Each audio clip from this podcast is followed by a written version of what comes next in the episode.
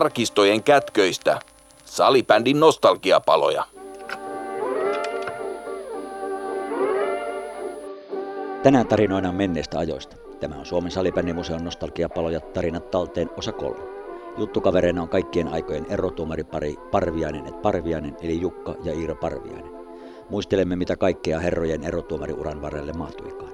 Jälkipelissä kuulemme varsin legendaarisen taksimatkatarinan Lasse Riitessoon ja Mikko Alangon kertomana. Studioisäntänä äänessä meikäläinen eli museoukko ja Rikinnunen.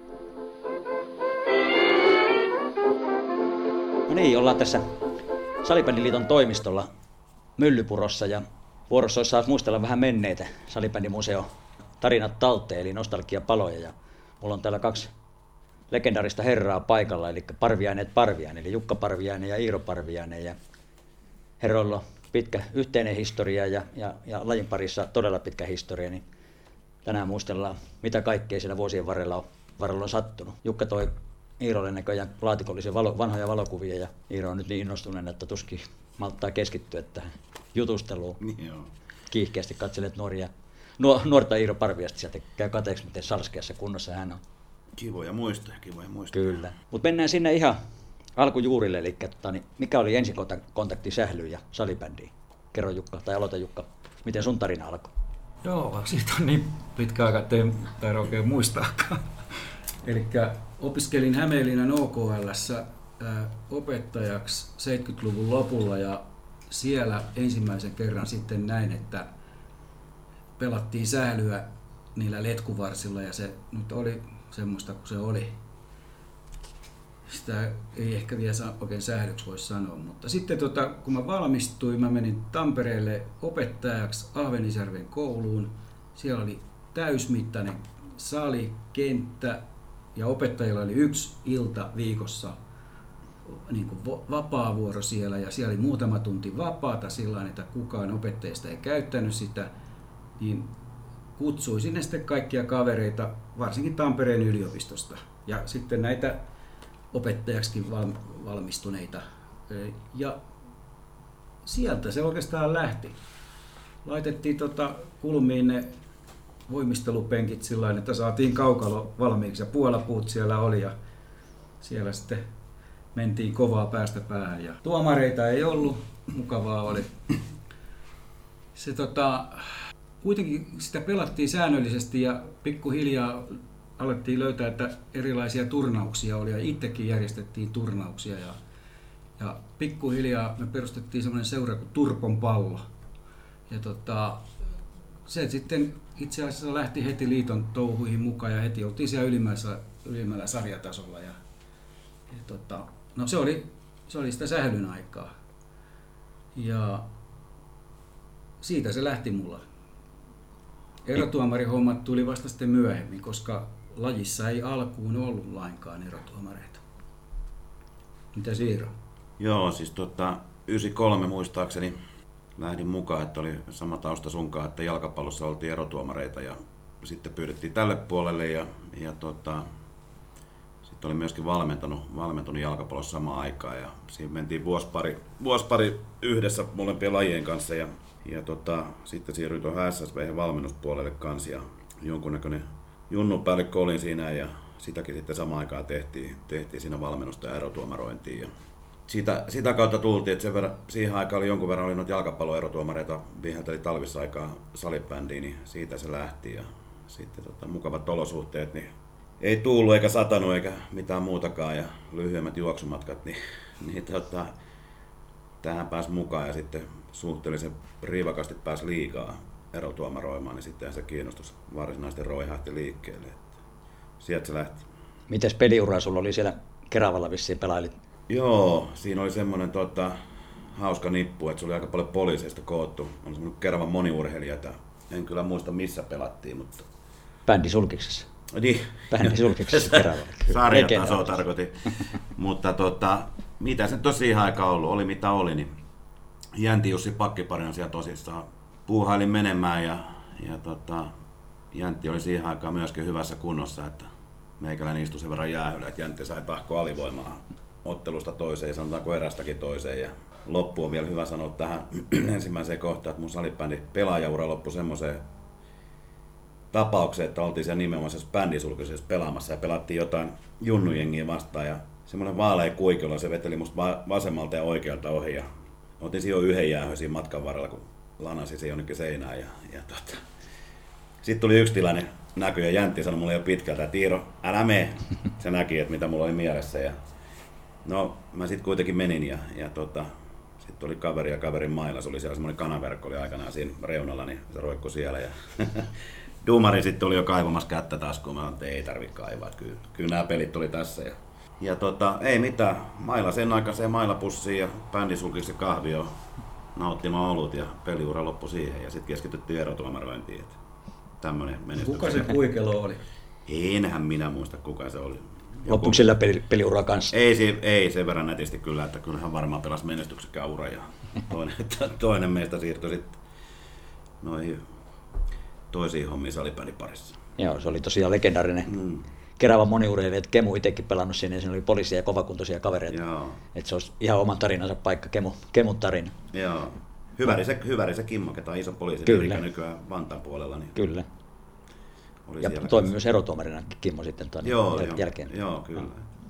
te olette monessa ollut monessa roolissa salibändissä, salibändissä mukana, että Jukka toimi opettajana ja kansallisen kansainvälinen erotuomarina ja sitten Salibändiliiton erotuomarin vastaavina historia ensimmäisenä erotuomarin vastaavana aloitit silloin 90-luvulla ja sitten loppuviimeksi erotuomarin päällikkönä. Ja Iiro oli kansallisen ja kansainvälisenä erotuomarina, kuuluttajana, managerina ja valmentajana, että, että todella niin kuin monelta kantilta olette nähnyt tämän lajin kehityksen ja kehittymisen.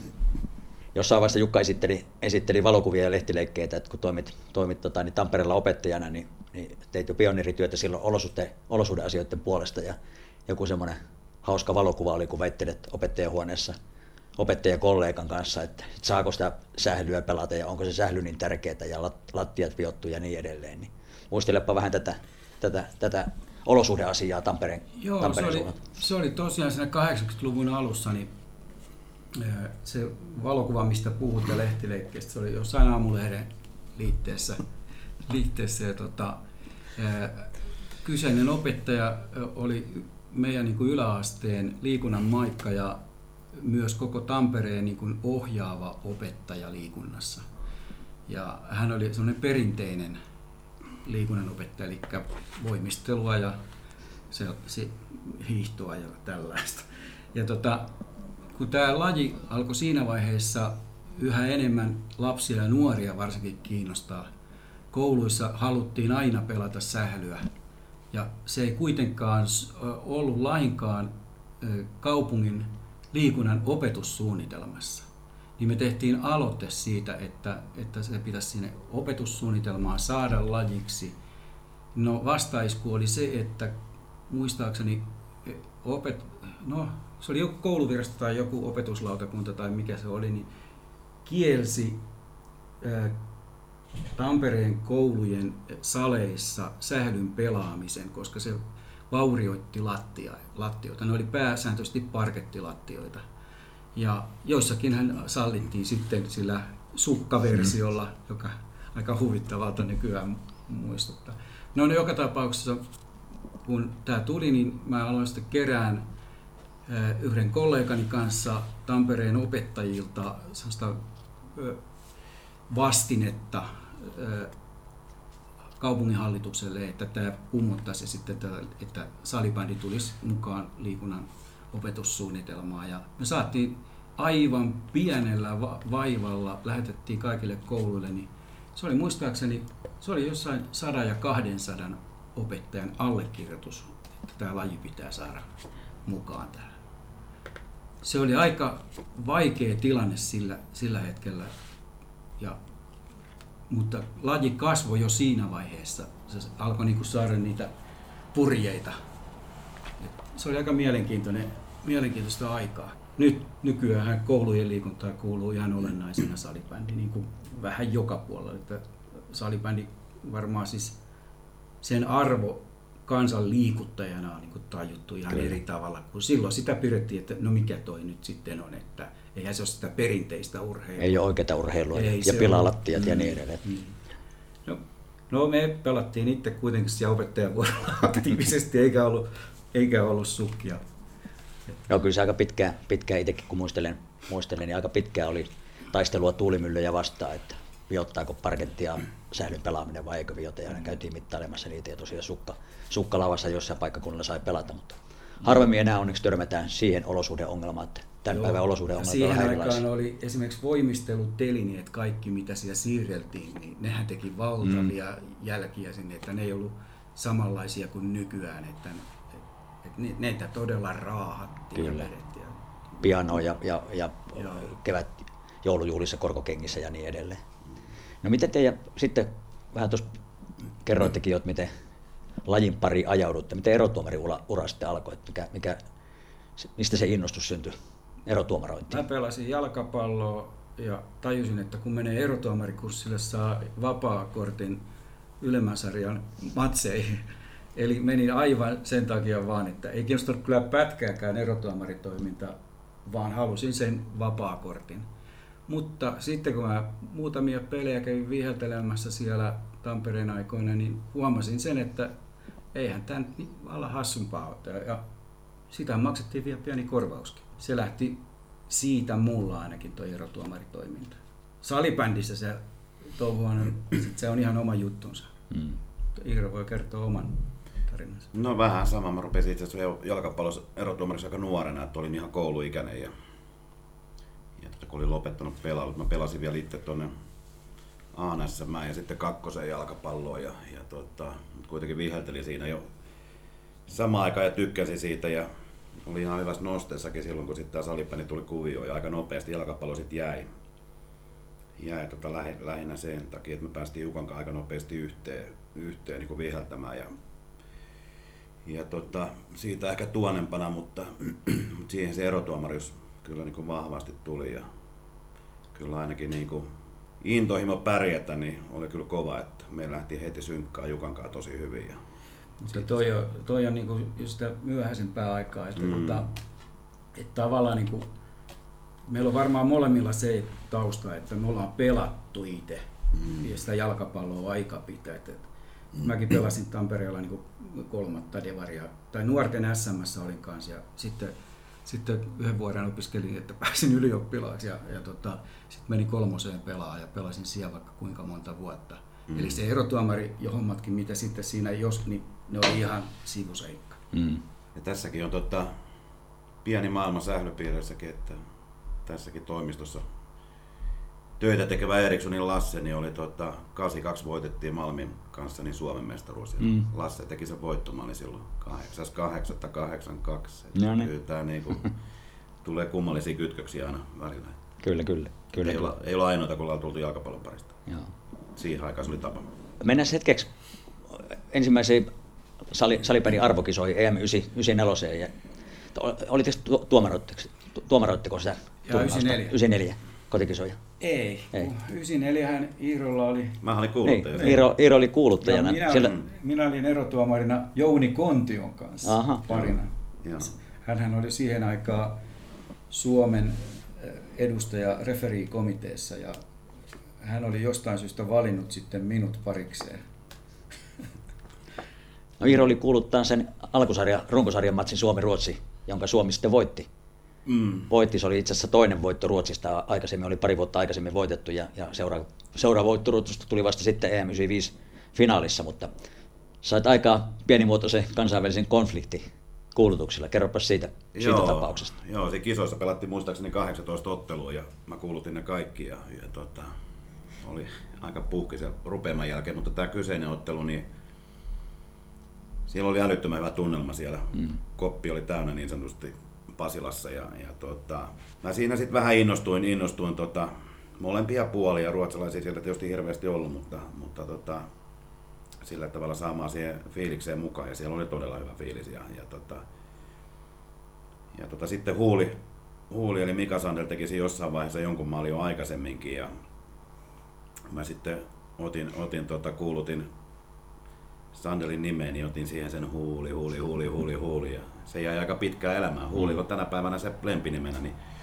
niin tota, ruotsalaisetkin aina sanoi muutama vuosi sen jälkeen, että oot sä nähnyt huuli, huuli, huuli, huuli. Mä, no en oo, mutta tämä itse konflikti syttyi sitten siitä, että Huopasen Make oli silloin joku kisojen Kisojen organisaatiossa. organisaatiossa siellä ja, Sitten mä näin, että siellä alkoi ruotsalaiset oli aika lämpöisenä ja, ja tuli joku tauko sitten siinä ja, ja kysyin Makelta, että, että mitä, että painako lisää löylyä vielä ja Make sanoi, että ei mitään, kun annat mennä vaan. Ja siinä sitten jossain vaiheessa tota, seisoin vähän pöydälläkin ja tein siinä aaltoja, että nyt lähtee aallot liikkeelle ja aallothan lähti liikkeelle ja ei siinä mitään. Ruotsalaiset oli myrtyneitä ja suomalaiset tuli tietysti vähän iloisempia. Ja sitten jossain vaiheessa tuli sitten, mä en tiedä miten oli norjalaiset saanut siihen mukaan, niin tota, ne teki sitten jonkunnäköisen tämmöisen kirjallisen protestin tai kyselyn aiheessa, että mikä tämmöinen puolueellinen kuuluttaja on. Ja tota, no ei se tietenkään mihinkään johtanut ja kisat vedettiin loppuun ja sitten miten tämä jatkuu, niin oli sinänsä hauska. Ja me oltiin sitten seuraavana vuonna erotuomariparina Jukan kanssa tota, Sveitsissä EM-kisoissa ja ruotsalaiset näki, kun meikäläinen painoi siellä dumaritakki päällä hotellille, eikä tuon nyt jumalautu vietää tänne. Ja ne ilmoitti sitten tuolle Savolaisen Heikki oli silloin erotuomaripomona siellä ja ne sanoi, että me ei muuten pelata sitten, että jos toi kuuluttaja viheltää. Ja Heikki sitten sanoi vähän karrikoidusta, että kyllähän te nyt pelaatte tai sitten te voitte niin lähteä himaan, että siinä on pari vaihtoehtoa. No, jokainen tiedetään, että peli pelattiin ja Sveitsi voitti, hävisi, hävisi Ruotsille sitten 5-0 siellä kotikisoissa ja sitten ruotsalaiset osoitti suuruutensa pelin jälkeen ja pelaajat johtoa myöten tuli sitten ja kätteli ja sanoi, saakke ne klaaret homma kunnossa, että vanhat on vanhoja ja mm. jatketaan eteenpäin. Ja sen, sen koommin sitten ei sit puhuttu kuin vitsi mielessä. Että se, se, oli tuommoinen pieni Niin muistaakseni se oli niin, että ne sanoi, että ne ei, tuu, ne ei pelaa sen takia, jos, jos toi pelle tulee tota noin. Joo. sen viheltä. Joo. Ne muisteli sitä, Joo. sitä edellistä kohtaamista. Joo, mutta tota, se päättyi sitten hienosti kuitenkin, että kaikki meni hyvin. Joo, ja se oli kova matsi. Se oli hyvä matsi ja Joo, siellä Iiro sai kyllä niiltä kovan luottamuksen siis siinä. Että Siinä on aika se oli- a, kovat paineet tuli. Mä muistan sen matsin jälkeen, kun säkin olit älyttömän huojentunut. Mm, kun se, totta kai. mikä sen kaverin nimi on? Se, mikä oli vähän valkassut päätäänkin jo. Se, Ai toi, onko se Mats Carlsoni, Niin. numero nelonen. Joo, Ne. niin, niin joo, se. Joo. Sehän se taisi tulla sulle sitä mm. Joo, ja, ja tuolla tota, niin Pasilassa silloin niin taisi olla Eurohalli, Eurohalli missä pelattiin toi EM, EM94-kisat, niin sinun ansiosta varmaan aika pitkälti, mutta oli huikea tunnelma kyllä siinä, Joo, siinä se tota, on- niin, Avoimet Suomen pelissä itsekin oli. näin? Ei, ei, ei, ollut, ei, ollut, ne ei ollut avoimet, 95 oli. avoimet oli sitten 95, Ah, okei, siellä oli okei. Japani mukana, Joo. mutta silloin Helsingissä ei Et ollut. sä on viheltänyt aidoissa EM-kisoissa, vaan avoimissa EM-kisoissa. Okei, okay, okei. Okay. No toinen Sitten niistä tuli jo MM-kisat. Hei. Joo, Kyllä, 96 oli sitten ja MM-kisat. joo. No teitä pidetään, ja moni pitää, pitää edelleenkin teitä yhtenä parhaista, ellei jopa, jopa tota, niin parhaimpana erotuomariparina kautta aikojen. Niin jos itse mietitte teitä niin kuin parina ja, ja sitä, sitä synergiaa ja, ja yhteis, yhteistyötä, niin mikä, mikä teistä teki niin, kuin niin hyvä erotuomari kaksiko, että vieläkin muistellaan, että olisipa Parviainen Parviainen kentälle. No mä tota, Juk- Jukka puhui niin pitkään, niin mä voin tässä nopeasti tiivistää, että se tota, Siinä on varmaan just tuo tausta, mitä Jukkakin mainitsi jalkapallosta ja tuolta, niin, niin tota, se varmaan jollain tavalla teki sitä, sitä tota asiaa kanssa.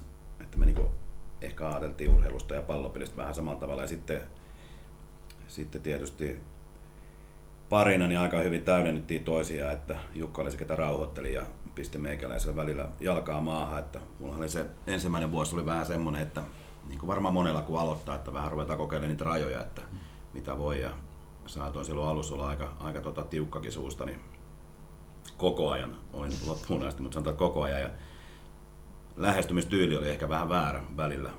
Ja sitten aika nopeasti, mistä mä oon tyytyväinen, että sitä työtä tehtiin, niin te, tein semmoisen korjauksen sit siinä, että piti rupea vähän rauhoittaa ja katsoa. Ja, ja tota, se lähti sitten toimia paremmin. Me Jukan kanssa aika paljon katsottiin videoita siihen aikaan, että VHS-nauhat pyöri ja katsottiin virheitä ja hyviä juttuja ja tuotiin hyötyä aika vahvasti silloin tänne ihan tavallaan vähän omin nokkinen. Me tuotiin sitä hyötynäkökohtaa aika pitkään ja sitten mitä itse mainitsit, että pelaajat vieläkin, no nyt tietysti vähenemässä väärin, mutta vieläkin vaan, että siitä on jo yli, kaksi, on. yli 20 vuotta, niin vieläkin tulee tota samaa, mitä säkin mainitsit. Mutta mä luulen, että se, minkä takia halutaan, niin mä luulen, että meitä oli aika helppo lähestyä. Mm. Aika helppo lähestyä ja, ja tota, myönnettiin virheitä, että, että se, se oli semmoinen, että vieläkin on Facebookissa kavereita, vaikka Matikaisen Sami ja Koskisen Sami ja näitä vanhoja hyviä pelimiehiä, jotka aina silloin kun harvoin kun jotain viestitellään, niin sitten tulee näitä mieleen. Ja, mm. ja tota, hyviä muistoja, mutta varma, varmaan se, että oltiin tosi hyvällä asenteella. Ja sitten tota, katsottiin tosissaan niitä videoita ja käytiin aika paljon keskustelua ja aina mentiin aika paljon niin tota, yhdessä sitten peleihin, mitkä nyt ei tietysti ollut tässä vieressä ja käytettiin sitä aika paljon sitä aikaa kyllä siellä keskustelua ja puhuttiin aika paljon sitä pelistä ja sitten miten on mennyt, niin mä luulen, että se oli semmoinen, niin kuin, että me otettiin se homma tosi tosissaan ja, ja tota, haluttiin oppia, ettei vaan käyty ja touhuttu. Että. Ja se on, itsekin kun oli tosi ETVn touhus mukana, niin se on se yksi syy, minkä takia mä oon niin ehdottomasti tämmöisen vaki, pariajattelun puolella, mm. että pitäisi etsiä ne hyvät parit ja ne sitten viheltää, että tämmöinen sekapariajattelu, niin ei olisi mulle sopinut. Et silloin harvoin, kun mä Jukan kanssa viheltänyt, niin oli, oli tosi vaikeaa. Mm. Täytyy sanoa, että se oli, se oli yllättävän vaikeaa sitten. Vai, vai niin kuin mä puhun pitkään niinkö? no joo. Kaikki on suhteellista. Niin. Mm. Niin tota, no, mä sanon vähän lyhyemmin, että tota, silloin alkuun kun vihellettiin, niin silloin vihellettiin vähän kaikkien kanssa ja joka kerta kun sä menit sinne boksiin, niin en mä aina ymmärtänyt, miksi joku toinen vihelsi jotakin, jonkun jutun. Ja mun piti niin jälkeenpäin kysyä, että kerro nyt mulle, mitä siellä tapahtui.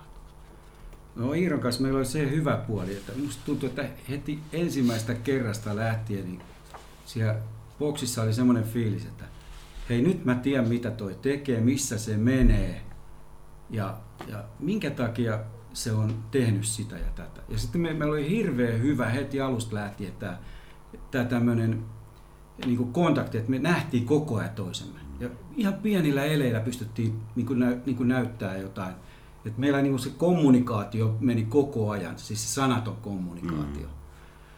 Siihen aikaan ei ollut mitään, mitään teknisiä apuvälineitä. Mm.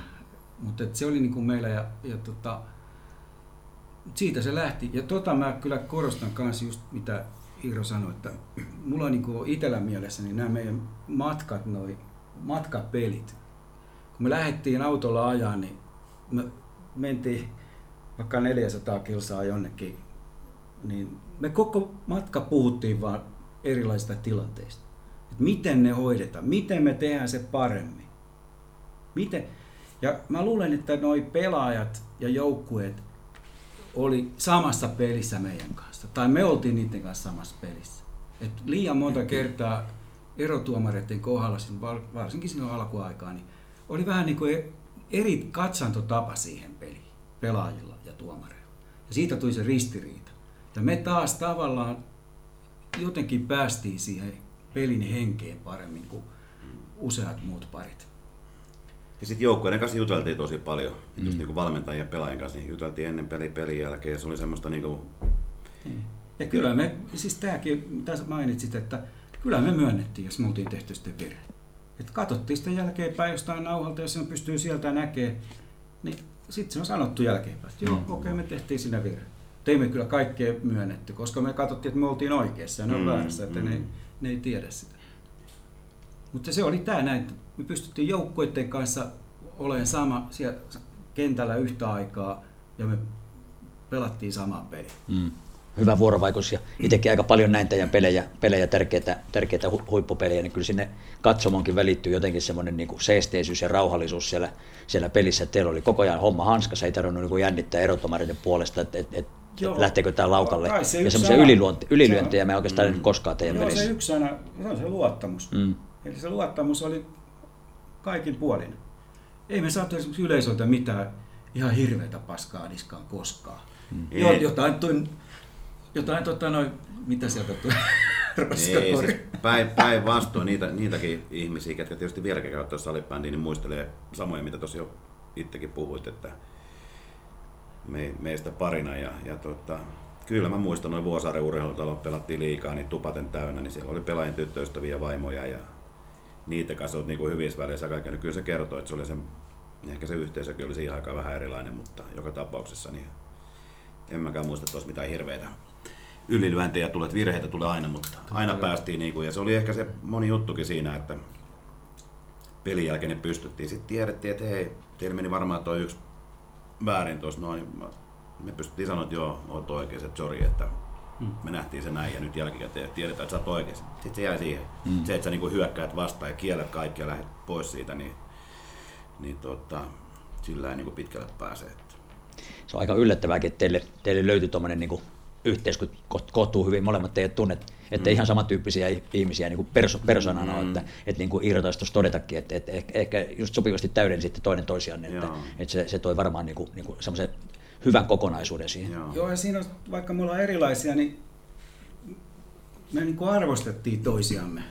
Et, tota, hyväksyttiin toisemme sellaisena kuin on. Me aina puhuttiin siitä, että miten me voidaan niin kuin kehittää sitä meidän yhteistä toimintaa. Miten me ollaan parempia seuraavalla, seuraavassa pelissä tai, ja et miten me voidaan tehdä toi, toi tilanne toisella tavalla, että se palvelee peliä paremmin.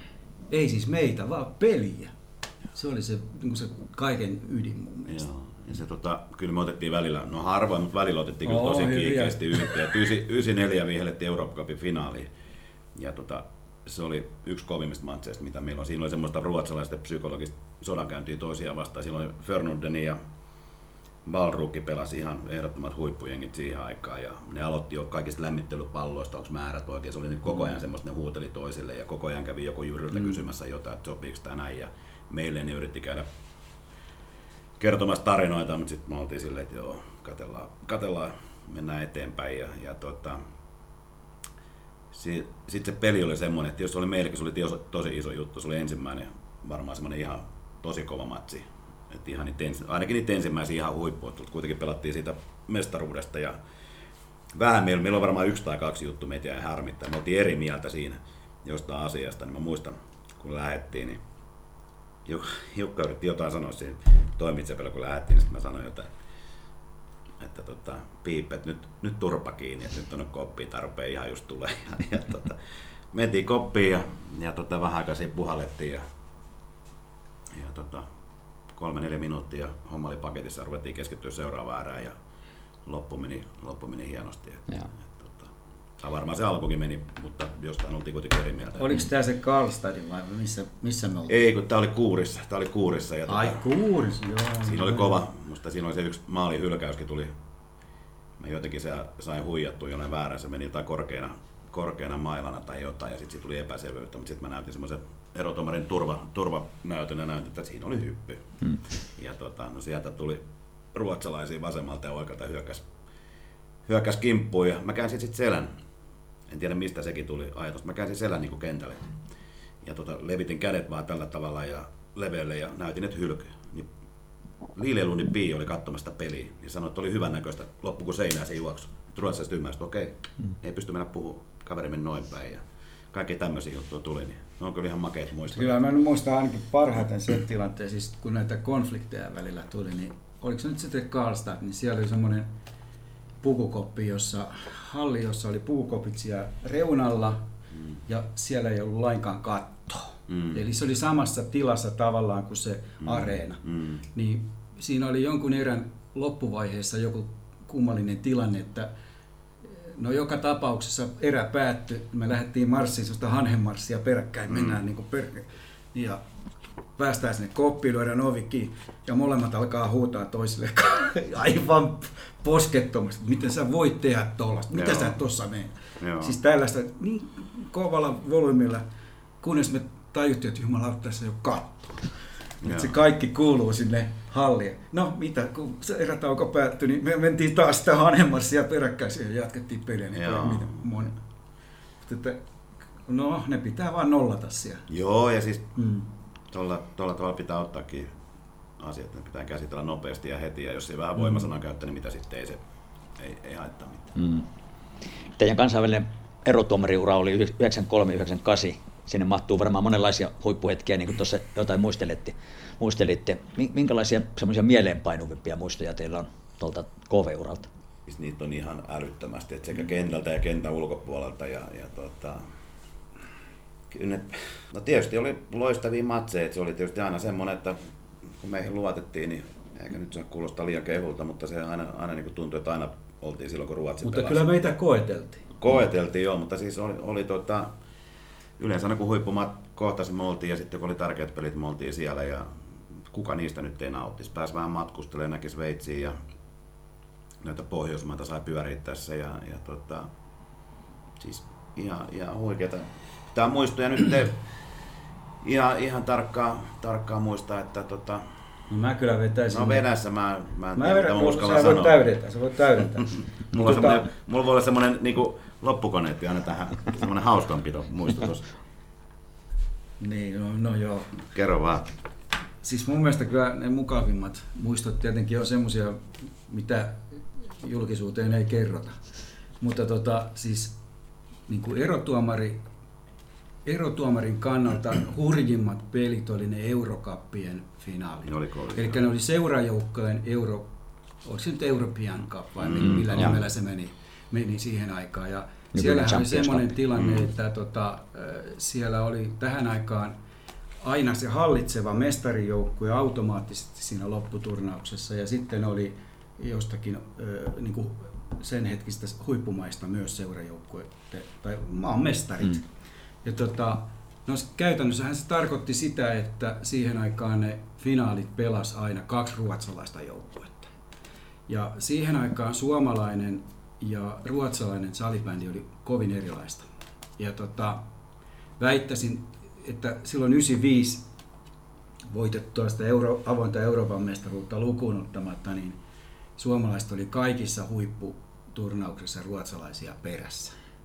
Ja tota, no, me mennään tottuneina suomalaisten joukkueiden pelitasoon, niin mennään viheltään kansainvälisen turnauksen finaalia, jossa on kaksi ruotsalaista joukkuetta vastakkain, jotka teki kaikkensa psyykatakseen toisia. Että sieltä toinen lähtee siis voittajana ja toinen hävinneenä. Niin ne huomasi, että jaahan kokemattomat suomalaiset tuomarit ja että mitähän siitä tuli, niin ne kyllä kokeili kaikkia konsteja. Mutta ne, me selvittiin niistä, vihellettiinkö me kolme vai neljä Eurooppa Cupin finaalia? Kolme muistaakseni. Joo, aina, Ja aina tota, kun... ne oli kyllä niin kovia ottelut, niissä oli yleisö aivan mielettömästi mm. mukana. Ja tota, Siihen aikaan oli muutakin oli aika paljon. joo, se oli, se oli kyllä niin hurjia kokemuksia, että saattaa näiden matsien jälkeen oli aivan niin kuin kaikkensa antanut. Kyllä. Ja mä muistan se, se, se, se, niin kuin se kun pääsit koppiin sen pelin jälkeen, että niin kuin huojentunut, että hitsi me Mm. klaarattiin se. Mm. Sittenhän me saatiin aika hyvää palautettakin Mm. niiltä ko- ruotsalaisilta kollegoilta, jotka, joihin oltiin tutustuttu taas sitten ka- ka- no niin, näissä turnauksissa ja sitten myös näissä EM, EM-kisoissa. Että Kyllä mä ainakin pidän niitä kovimpina. Kyllähän Suomenkin jotkut finaalit on aika makeita, kun niissä oli niitä viime sekunnin maaleja sun muuta. Joo, niin. Joo, niin. Joo, Kyllä niistä aina kuulee, kun näitä vanhoja Joo. hemmoja näkee ja Joo. tapaa. Joo, kyllä ne oli kovia pelejä nekin, mutta kyllä noin menee kuitenkin MM-kisoja edelle meni noin seurajoukkueiden kisat. Joo. Kyllä Niissä oli kuitenkin parhaat paikalla, just niin kuin Jukka sanoi ruotsalaiset aina, niin kyllä ne oli kovia. Ja kovia 96 pelejä. me päästiin Klubeniin asti, mutta Suomihan pelasi finaalissa, mm. niin meillä ei ollut mitään mahkuja, niin me saatiin välierä. Mutta sehän oli se, Se oli se ylikävely. se oli semmoinen, että se oli kaksi ja puoli minuuttia pelattu, niin se oli ohi. Mutta oli siellä 8000 katsojaa, että se, mm. se Mhm. nyt tota, noin oli. Oliko se Sveitsi. Norja? Sveitsi Norja. Ei, kun- oli? Ei, kun Ruotsi... Ruotsi tsekki. Ei niin, niin välieräpeli. Joo, se joo. taisi Joo. päättyä, ettei se olisi ollut peräti 13 nolla. Joo, jotain semmoista. Joo. Joo. Mutta to- Mutta se oli ihan muutama minuutti, niin Ruotsi oli takonut jo useamman maalin. Joo, se oli seitsemän olla. Se oli ihan käy, niin kuin, mutta kyllä mä muistan kuinka korkealla se Klubeni Joo. katto oli. Se oli kyllä mahtava kokemus. Joo, Mr. and Mrs. Parvianen oli mm. varattu huonekin klubi. Meillä oli hieno sviitti siellä. Oli. Pari sänky niin kuin Oli. yleensä. Kumpi se oli se misteri, kumpi misis? Kyllä se, hei, jätetään nämä turhat kysymykset vasta. Mutta niin joo. No te ette ole mitään, mitään sukua, mutta varmaan monesti teitä on luultu veljeksiksi ja, ja, ja Aina, aina on luultu jo veljeksistä. Ei- sattumoisin vaan sattuu olemaan sama sukunimi. Se Joo, on sillä joo, hauska se parvia. tota- Ja mä, no silläkin oli se oma merkityksensä, että se oli ihan, ihan, tota, ihan, ihan kiva, että näin, näin oli. Että. Mm. Ei mun tuohon Jukaakin lisättävä, että ne, ne, oli kovia pelejä. Sitten oli kaikki banketit ja kaikki oli kanssa mm. oma tarinansa myöskin. Että Jukka, mua, Jukka Yksi mieleenpainuva kielsi, on- nyt se puhuu päätöksen kielsi mua tuossa viikonloppuna puhumasta, mutta kyllä mä nyt jonkun, jonkun Ai pankettiin mm. Niin, saanko mä yhden kerran? Ah, no No, ke- kerrotaan tausta aikana. Eli siis tuolla, tuolla, tuolla noissa turnauksissa on semmoinen ö, käytäntö, että samalla lailla kun ne joukkue pelaa siitä, että ketkä pääsee finaaliin, niin itse asiassa erotuomarillakin on oma tietty kisansa siinä, että mm. pitää onnistua kaikissa peleissä, jotta voit jatkaa turnauksessa eteenpäin. Mm. Ja jos kaikki käy hyvin, niin, niin on mahdollisuus päästä finaaliin, jos siellä ei ole suomalaista joukkuetta tai Suomea. Ja tota, no, turnauksen aikana alkoholin käyttö on aika tiukasti kielletty. Ja, ja tota, mutta sitten kun finaali on pelattu tai se turnauksen, turnauksessa asettelut loppuu, ei saa enää pelejä, niin siinä vaiheessa yleensä käydään, tota, mennään sitten juomaan ne oluet sun muut ja joskus se menee vähän yli. Ja yleensä turnauksen päätteeksi siihen aikaan oli aina tämä kansainvälinen panketti. Mm. Että sinne osallistui kaikki pelaajat ja kaikki, ketkä turnauksessa oli. Ja, ja tota, siellä on sitten kaikenlaista.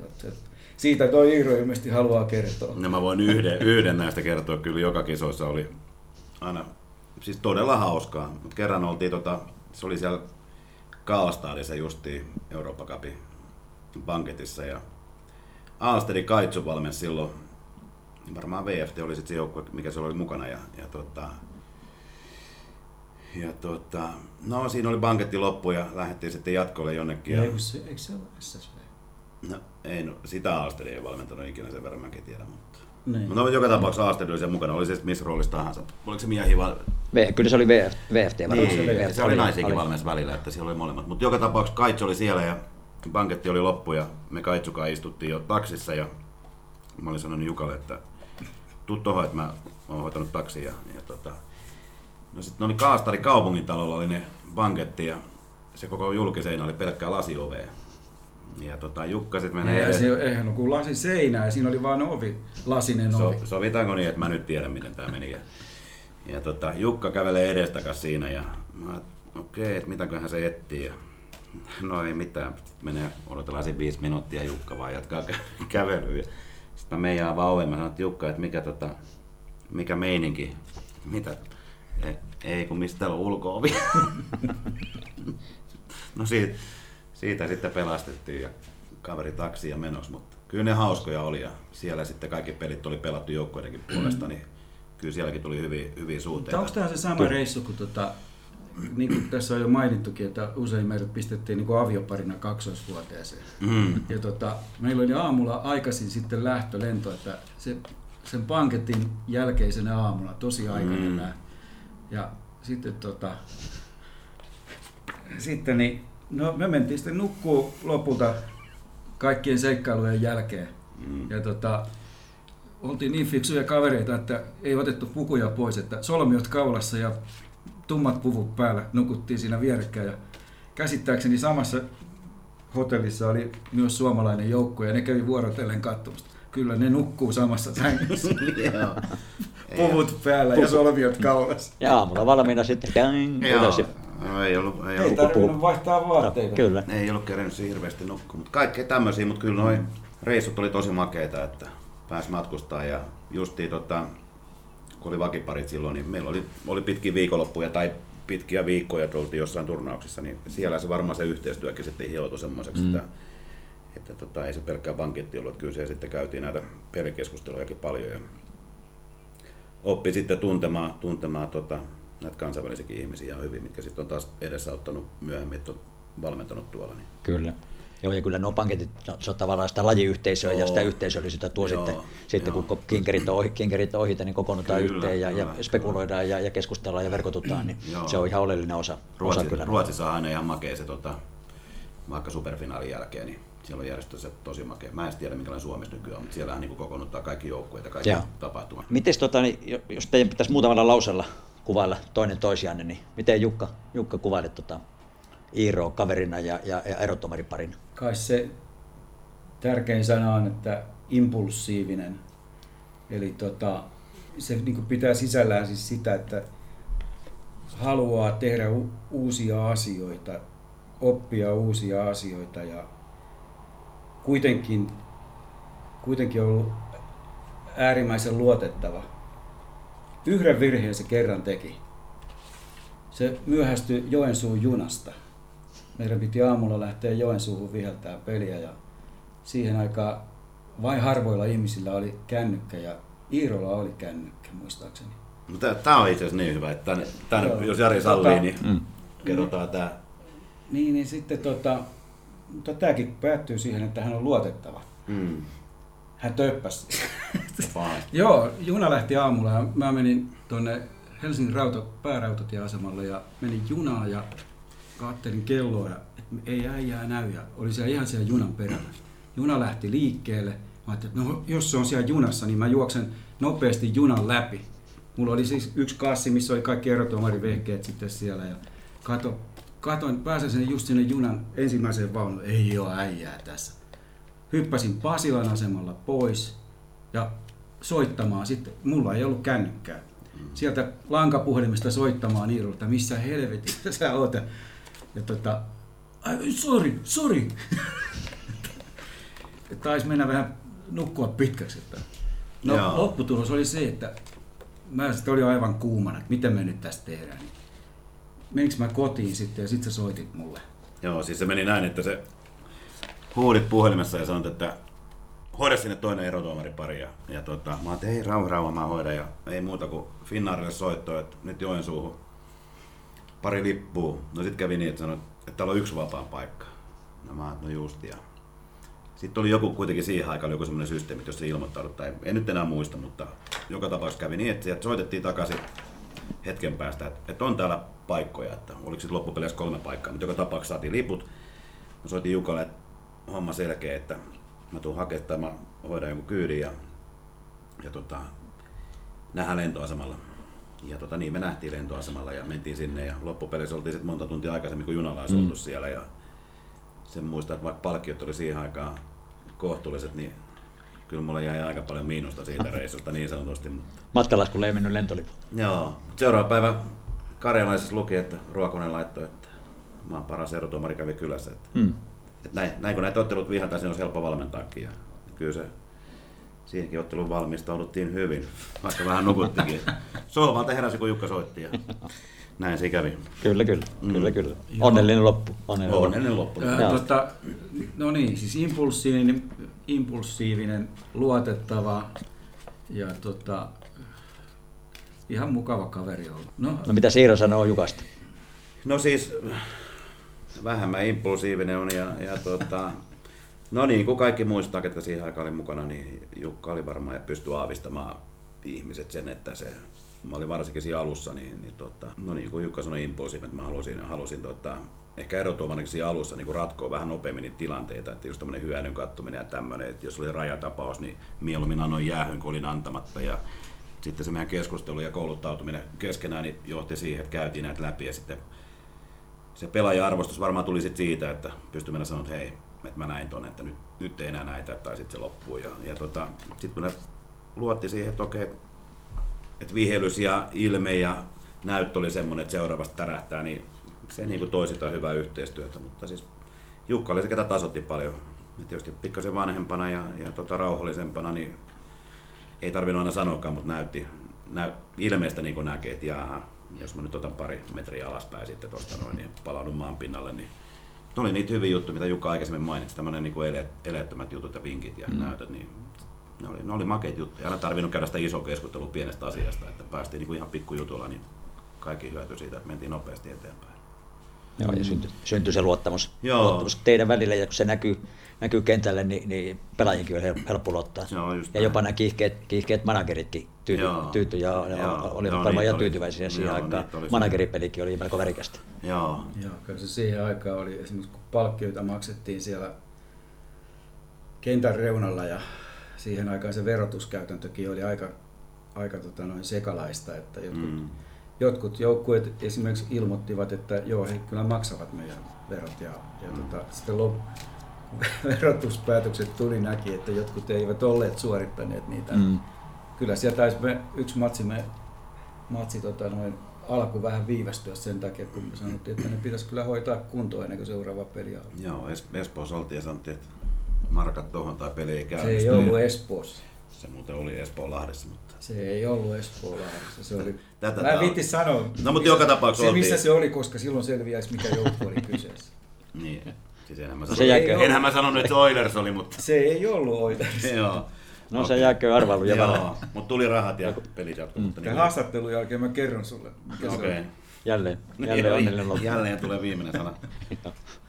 No, 98 lopetitte sitten sen kansainvälisen erotuomariuran ja Iiro taisi jonkun aikaa jatkaa vielä erotuomaritehtävissä, mutta Jukka lopetti sitten, kun siirryit Salipäliliiton kehittämään Salipäliliittoon erotuomaritoimintaa erotuomari vastaavaksi. Se oli ensin puolipäiväinen, jatkoit opettajahommia ja, ja sitten se koko päiväistettiin se homma, homma ja vakinaistettiinkin. Niin, kun Jukka muistelet noita aikoja ja, ja ratkaisuja vaihtaa opettaja, opettajahommat hommat ja pitkät kesälomat sitten tota, niin Salipäliliiton erotuomari vastaavaan hommiin, niin, niin minkälainen, mi- minkälainen, minkälaisia muistoja siltä ajalta ja aika tyhjästä aloit sitä koko järje, erotuomarin järjestelmää rakentaa.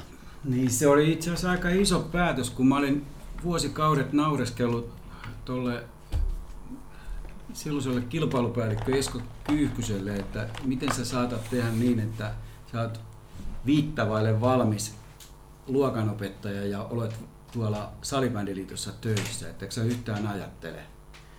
No lopulta kuitenkin tota, Esko soitti jo, joku silloin 97, että nyt Hesarissa olisi ilmoitus, että pääsit, siellä sulle ihan selkeä työpaikka, että kiinnostaako. Ja, tota, no kyllä mä silloin mietin aika paljon sitä, mutta kun se oli puolipäiväinen, niin se antoi sen mahdollisuuden, että, ettei sitä opettajahommaansa me, menet, menettäisi siinä. Ja sehän oli todella, kun tuli, niin meidän koulutusjärjestelmä oli siis niin alkeellinen kuin voi olla. Tai se, sitä ei oikeastaan voi sanoa koulutusjärjestelmäksi. Esimerkiksi kurssit, joita erotuomarit kävivät, oli, oli sellaista, että siellä yksi ihminen luki sääntökirjaa toisille. Ja sitten siellä kinasteltiin, mitä se tarkoittaa. Ja, tota, se, siis siinä ei ollut niin mitään mieltä. Mä itse ajattelin silloin, että, että mulla on kuitenkin tuo opettaja, opettajan koulutus, niin mä voisin jotain antaa tähän. Ja kuitenkin mulla on pelaajatausta ja erotuomaritausta, että siinä mielessä se olisi ihan mielekästä. Ja kyllä mua kiinnosti niin kuin siinä vaiheessa, että kun laji, siis sehän on räjähdysmäistä kasvua, mm. että, että, että tässä pääsee tekemään yhtenä, yhtenä osana tämän, tämän lajin kehittymistä. Et se, oli, se oli mielenkiintoista aikaa, mutta kyllä kun sitä järjestelmää ei ollut, niin sen saattaminen sellaiseksi, että esimerkiksi koulutustilaisuudet on, on sellaisia, että, että sen jälkeen niillä osallistujilla on valtaosalla sellainen tunne, että täältä opittiinkin jotain. Mutta tota, se oli erittäin mielenkiintoista aikaa ja kyllähän siihen liitossahan ei ole, mä en nyt tiedä mitä onko tällä tämän parin vuoden aikana, kun mä oon ollut VEX, niin tota, tullut lisäresursseja tavallaan tälle, tälle erotuomaripuolelle, mutta aika, aika pienellä resurssilla on menty ja se on perustunut aika pitkälle vapaaehtoistoimintaan, että esimerkiksi erotuomarin valiokunnan merkitys on valtava ja mä nostaisinkin sieltä muutaman puhe, pitkäaikaisen puheenjohtajan, eli tuon Savolainen aloitti sen omalla tavallaan, mutta Savolainen ei ole pedagogi, mutta hän on tietyllä tavalla oli hyvä johtaja. Mm. Ja sitten taas Klaus Koskela, joka tuli, niin on pedagogi ja hänellä oli vankka tausta jalkapallo erotuomaritoiminnasta ja hän innostui aivan valtavasti tästä salibändin erotuomaritoiminnasta. Teki iso, ison työn erotuomaritoimintaa. Ja kyllä Jouni Kääriäinenkin, kun hän, hän tota, tuli sitten Klasun jälkeen siihen, niin jatko tota, merkittävällä tavalla lajin kehittämistä. Ja esimerkiksi tällä hetkellä on aika pitkälle Jounin tausta, että osa koulutuksesta tehdään esimerkiksi netissä ja, ja. niin edespäin, että isoja askeleita. Pitempään olisi sanonut jatkaa, mutta silloin tuli nämä somekohut ja muut tuli pikkuhyllyttämiset siihen väliin, niin se sitten vähän hiekotti sitä tietä, mutta Jouni on kanssa nämä edellä mainitut kanssa nostaa hattua tosi korkealle ja Jouni olisi ollut hyvä jatko kyllä tälle, mutta tota, se siitä, se siitä, mutta arvokkaat kaverit nämä kaikki. Kyllä. Joo, ja tosiaan ennen, Jukka, ennen kuin Jukka aloitit niin kuin koko, tai työn, liiton työntekijä, niin se oli täysin vapaaehtoispohjalta mm. erotuomaritoiminta, että, että se oli, oli voisi sanoa, että puuhastelua, ja, ja siitä se jänttövöityminen al, al, alkoi, ja, ja nyt sanoisin, että aika hy, hyvässä kantimissa on, vaikka toki tota, niin resurssipulaa varmaan, mutta että siellä on paljon tekijöitä Joo, ja, ja, tuolla- ja paljon tapahtuu. jos ajattelee niin kuin historiallisesti, tota, niin se on mun mielestä aika kova, kova tota, noin päätös ollut silloin aikanaan, että se erotuomaritoiminta otetaan liiton siipien suojaan, että Mm. ei tavallaan ulkoisteta sitä ke- erotuomarikerhoille, vaan yritetään tehdä erotuomarikerhojen kanssa yhteistyötä. Mutta tota, erotuomaritoiminta on erittäin tärkeä osa lajia kuin lajia. Ja sitten, että se tehdään, tehdään hyvin, niin siinä on kyllä riittävästi haasteita. Että mun mielestä siinä olisi kyllä pitänyt, tai siinä olisi ollut haasteita kyllä useammallekin täyspäiväiselle työntekijälle. No nyt siinä on, siellä on tässä lähi viime vuosina on vähän lisätty resursseja, että siellä on, Joo. on pu- puolipäiväistä tai osa-aikaista on sitten, sitten yhden kokopäiväisen lisäksi. Mm. No mitäs Iiro siirtyi sitten, sitten tuon KV-erotuomariuran jälkeen, sä, sä valmensit, valmensit Ruotsissakin ja, ja mm. tota, niin, sit pienimuotoista vai isomuotoista pelaajamanagerointiakin sulla mun mielestä oli, mu- muistelen jossain vaiheessa, että sulla oli oma talli vai, vai No vai joo, menikö, siis menikö se- näin? Miten? No meni sillä tavalla jo, että siinä alkuun oli niinku tämmönen, oli tarkoitus, tarkoitus, siinä oli pelaajia, ketkä pyys, pyys tota, ehkä nyt ekana tulee mieleen Lehtisen Sami ja, ja tota, no, muuta, muutama näitä liikapelureita, ketkä silloin oli ja teki niitä sopimuksia, niin tavallaan vähän niitä apuja, mutta on ihan siis viime vuosiin tehnyt, mutta enemmän sitten vähän semmoista näkymätöntä muutama ihan meidän huippumaajoukkuepelaaja, ketkä on mennyt esimerkiksi Ruotsiin pelaamaan, niin on sitten joko avannut sen väylän sinne keskusteluyhteyden, kun tuntee niitä ja ja tota, sitten pelaajia antanut vinkkeissä, mutta en ole sitten niistä mitään, minkään tämmöistä agenttiuttuja tehty, että siinä ole raha vaihtanut omistajat, lähinnä vaan, lähinnä vaan tota, sitten ollut auttamassa niin Kososen Eero ja Toivonen Henu ja näitä kun aikanaan meni, niin sitten just vähän näin kuin seuroja, kun tunsi valmentajat, niin pystyi sitten sanoa, että tämmöinen olisi vapaana ja, ja tota, niin poispäin. Ja sitten auttanut siinä, mitä auttanut, mutta tota, ei sen isommin, että ollut vaan siinä apuna, apuna tota, enemmän ja, ja sitten tota, se va- valmennus sitten vei, vei yhtä kovaa mukana kuin tämäkin, että se, se oikeastaan lähti, lähti siitä, että 84 syntyneelle pojille ei SSVs löytynyt valmentajaa. Ja mä olin sitten valmennuspäällikkö, mikäli olinkaan siellä, niin, niin tota, se joukkueenjohtaja Holmberg Uffe soitti mulle vähintään kaksi kertaa viikossa, että, että sun hommassa on löytää coachi tähän jengiin. Ja mä aloin sitten kypsyä siihen niin paljon, niin mä että mä nyt tuun pari viikkoa vetää tuossa noin, kunnes löytyy. Ja, mutta se jengi oli ihan upea. Siinä oli just Lehtinen Sami ja Westerlundi Kare. Meillä oli tosi vahva nippu siinä ja, ja tota, menestyttiin hienosti. Voitettiin siinä parit mestaruudet ja niin poispäin. Niin se imas niin, se joukkue, vieläkin muistelen sitä lämmöllä, niin se, se imas, mutta ne pelaajat siinä lähinnä, että siinä oli niin mahtavia persoonia ja upeita tyyppejä, että se niinku tavallaan meni sitä valmennusta isommaksi siinä ja vieläkin eilen viimeksi Karen kanssa puhuttiin ihan työasioita ja näin poispäin. Niin siitä se lähti ja on saanut olla onnellisessa asemassa, että sitten Björksteinin Kristianin kanssa oltu mukana noissa valmennuskuvioissa kansainvälisesti. Ollaan oltu nyt Itävaltaa ensin ja, ja tota, sitten Latviaa sitten vähän kovempaa nippua. Oltiin siellä sit kuusi vuotta ja sitten on käyty Sveitsissä ja Ruotsin vuosi sitten just unohtumaton ja upea. Ja, ja tota, nämä kotimaa, kotimaan ympyrät sitten lähinnä Lovisa semmoinen menee sydän sykkii ja, ja tota, olen nyt tehnyt tuossa viime ja toissa vuonna sopimuksetkin lähestulkoon Lovisaa tein jo sopimuksen ja sitten viimeisin oli tuohon Porvooseen, mutta sitten kun perheessä vähän sairastelua, niin on sitten tullut tota erilaisia käänteitä. Että kyllä tämä nyt, nyt on niinku todennäköisesti nähty tämä juttu, mutta sitten taas välillä kutittelee siinä mielessä, kun on tullut ikää, niin omasta mielestä voisi tällä hetkellä olla sitten paras valmentaja kuin ikinä, koska tota, on pystynyt ahmikaa ketjat. On vaikka katsonut esimerkiksi meidän mahtava maajoukkueen coachin nykyn, nykyn touhuu, lähinnä tuo pelaajakäsittely ja niin poispäin, niin ei tiedä, mutta hyvin epätodennäköistä kuitenkin, mm. ollaan tässä eläkeputkessa. Ei pidä kuitenkaan koskaan sanoa, että ei. Ei pidä Aivan, joo, ja että- siis, mutta jos näin tulee, niin varmaan se on sitten, veikkaan, että Ruotsin maa on aika todennäköinen. Mm. Se on vieläkin, vaikka siitäkin oli seitsemän vuotta, kun se on ollut pois, niin hyvät kontaktit sinne. Mutta katsotaan, se jää nähtäväksi. Mm, mm. No te olette mo- molemmat kulkeneet pitkän matkan salibändin parissa ja vaikuttaneet omalla vahvalla panoksella tähän suomalaisen salibändin menestystarina, jota tämä lajievoluutio eittämättä Suomessa on. Miten tota, niin, jos vähän avataan tämmöinen vähän laajempi, laajempi kysymys, että miten, miten tämä salibändin menestystarina tai menestys on ylipäätään ollut mahdollista? Mit, mit, mitkä ovat sellaisia tekijöitä, että, että nol, käytännössä katsoen nollasta reilussa 30 vuodessa on päästy tähän tilanteeseen? En suoraan sanoen osaa tuohon hakea vastaan, että mikä, mikä se voisi olla semmoinen. Siis, mun mielestä ainakin siis se on ihan selvä juttu. Anna pikkupojalle maila ja sählypallo, niin silloin kiva. Mm. Että, tota, mä muistan silloin, kun laji alkoi, niin me iloittiin siitä, tai silloinkin kun mä olin jo, tota, tai silloin jo liitossa töissä, niin iloittiin, kun nähtiin tuolla katukuvassa, että joku kantoi salibändimailaa. Niin nykyään, kun sä kuljet vaikka, jos mä kuljen koiraa taluttamassa meidän kotikulmilla, niin siellä joka pihassa on säpämailoja ja, ja siellä pelaa polvenkorkuiset kaverit. Et sähly, mm. sählyähän ne vääntää siellä ja, mm. ja tota, ja toi, tä, tästä kaikki tykkää pelata sitä. Sitä on niin helppo aloittaa, sitä on helppo pelata, siihen on helppo päästä, jos haluaa vähän vakavammin pelata johonkin seuratoimintaa. Se on suhteellisen edullista verrattuna moneen muuhun lajiin.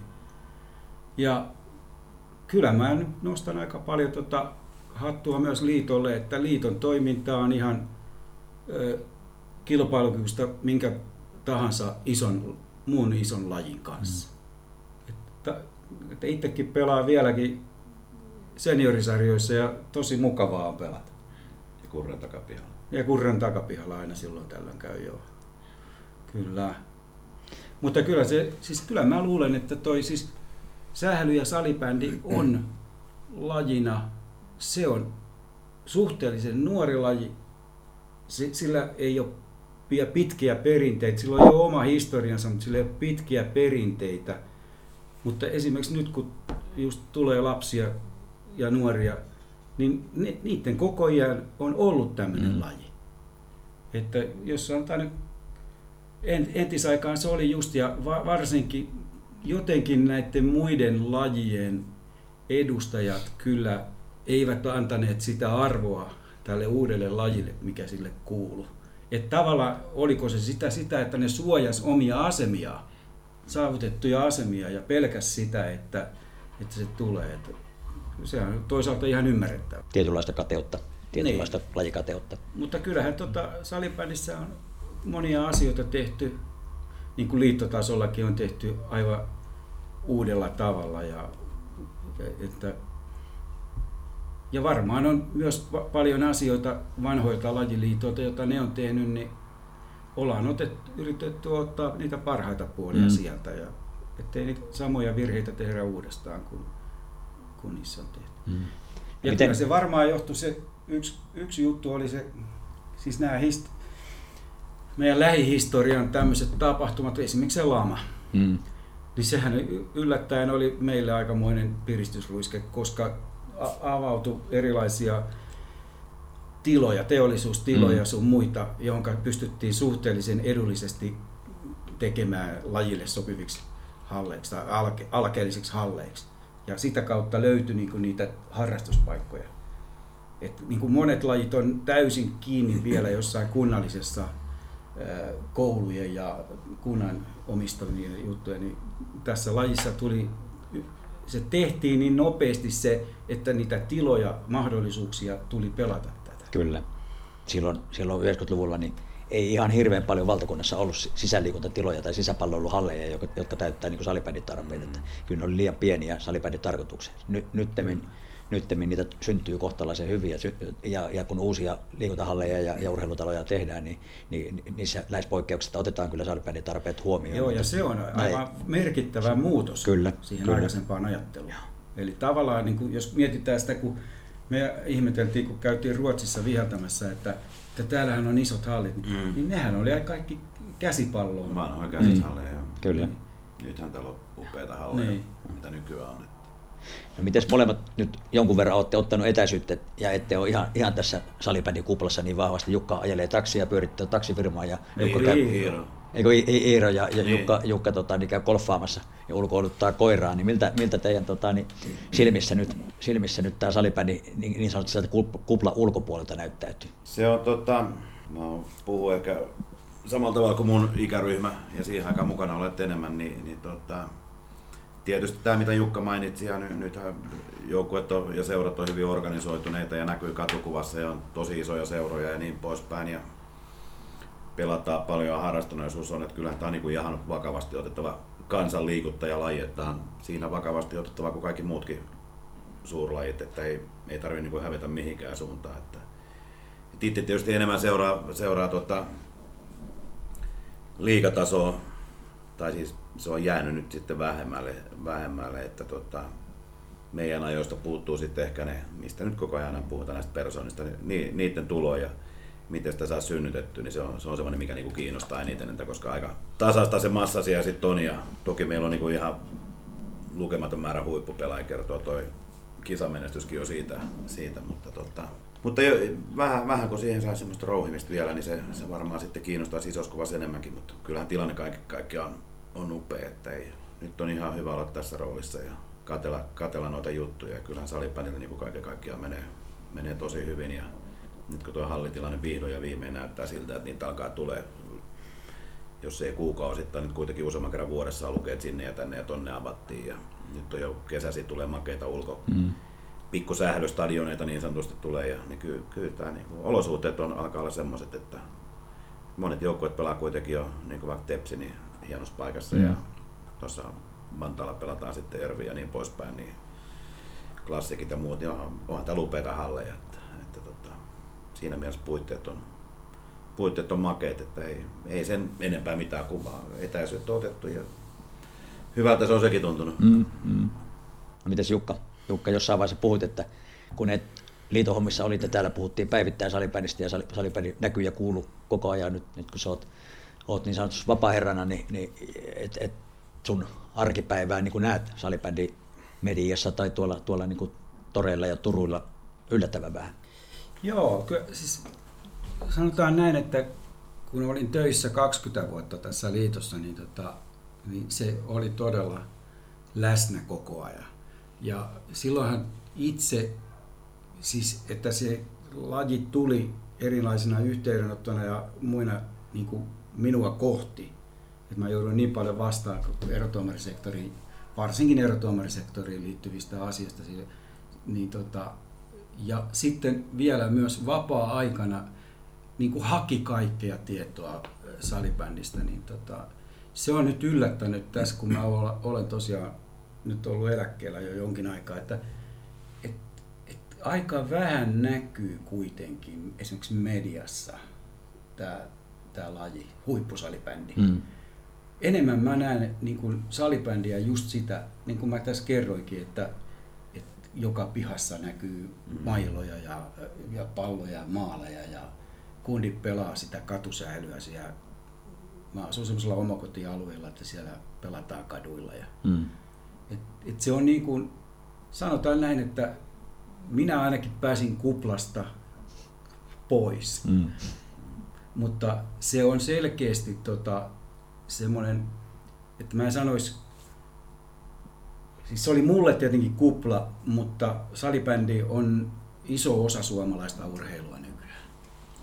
Kyllä se näin. Mm. Kaikissa kouluissa, mitä vaan, aina melkein kun noita pentujakin kuulee se ihan ohi mennä, niin on tota, sählyhän ne on. Mm. Että näkee, näkee kaikista vaatuista tuosta, niin kuin verrattiin jossain vaiheessa vähän jääkiekkoja tuohon, niin mä muistan aina elämästä sen, kun Suomi voitti tota, Tiitun maalilla silloin 2008 2008 mestaruuden niin Eltsu Unionilla, tai Eltsu Nesteen se nykyään on, ja, niin tota, istuin siellä sitten kahvilla ja juttelin, siinä on semmoinen vakioporukka, ketä siellä aina käy, ne on pelaamassa lätkää, jotain saattaa olla jotain vanhoja mm. lätkän pelaajia, mitä on ollut, ja ne sitten tulee aina sen aamujan jälkeen siihen kahville, niin se oli kiva kuulla, kun se matsi oli tietysti aamu tullut just telkkarista ja Suomi voitti ja niin poispäin, niin kun siinä aamuna ei puhuttukaan enää tota, jääkiekosta puhuttiinkin siitä. Ja siinä tuli, että jumala oot näet. Se, oli, se oli tosi hyvä se hyväri se, siinä, se harhautus siinä, että se tiitupaino siitä. Se oli mukava ja ne ihan mm. niin kuin innoissaan sitä. Mm. mm. Mun mielestä sieltä se ehkä niin kuin sitten niitä vuosia, kuitenkin se on niin kuin mennyt, ei isoin, mutta vakaan askeleen niin mm. menee eteenpäin. Että kyllä mun mielestä niin kuin huippu, huipputasosta, tota, tasosta, niin kyllä siitä puhutaan. Että kyllä niin kuin urheilijat siitä puhuu, että, että tota, Ja oli sitten- ne pelannut mitä laji tahansa. Mm. Kyllä, kyllä sählö on mun mielestä niin kuin jonkun verran jo mukana. Ja sitten tota, eh, kun mä just koiraakin usein talottelen, niin, niin noin pikkulapsethan aina tota, tulee silittelee tota, koiraa. Ja, no siinä sitten jutellaan niitä ja jotenkin altaa urheilusta. niin että No mitä sä harrastat, kun mä aina kysyn. Aina tulee, Mm. että joku laji ja säpä. Se, Joo. Et se on niinku itsestään selvä niinku niillä pienillä junnuilla, että, Joo. että se on. Joo. Sitten mä aina kysyn, missä jengissä pelaat. Joo.